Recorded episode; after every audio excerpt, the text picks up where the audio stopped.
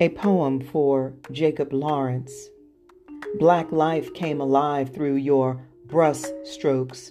Our history, our experience, our struggle, manifested and determined to breathe.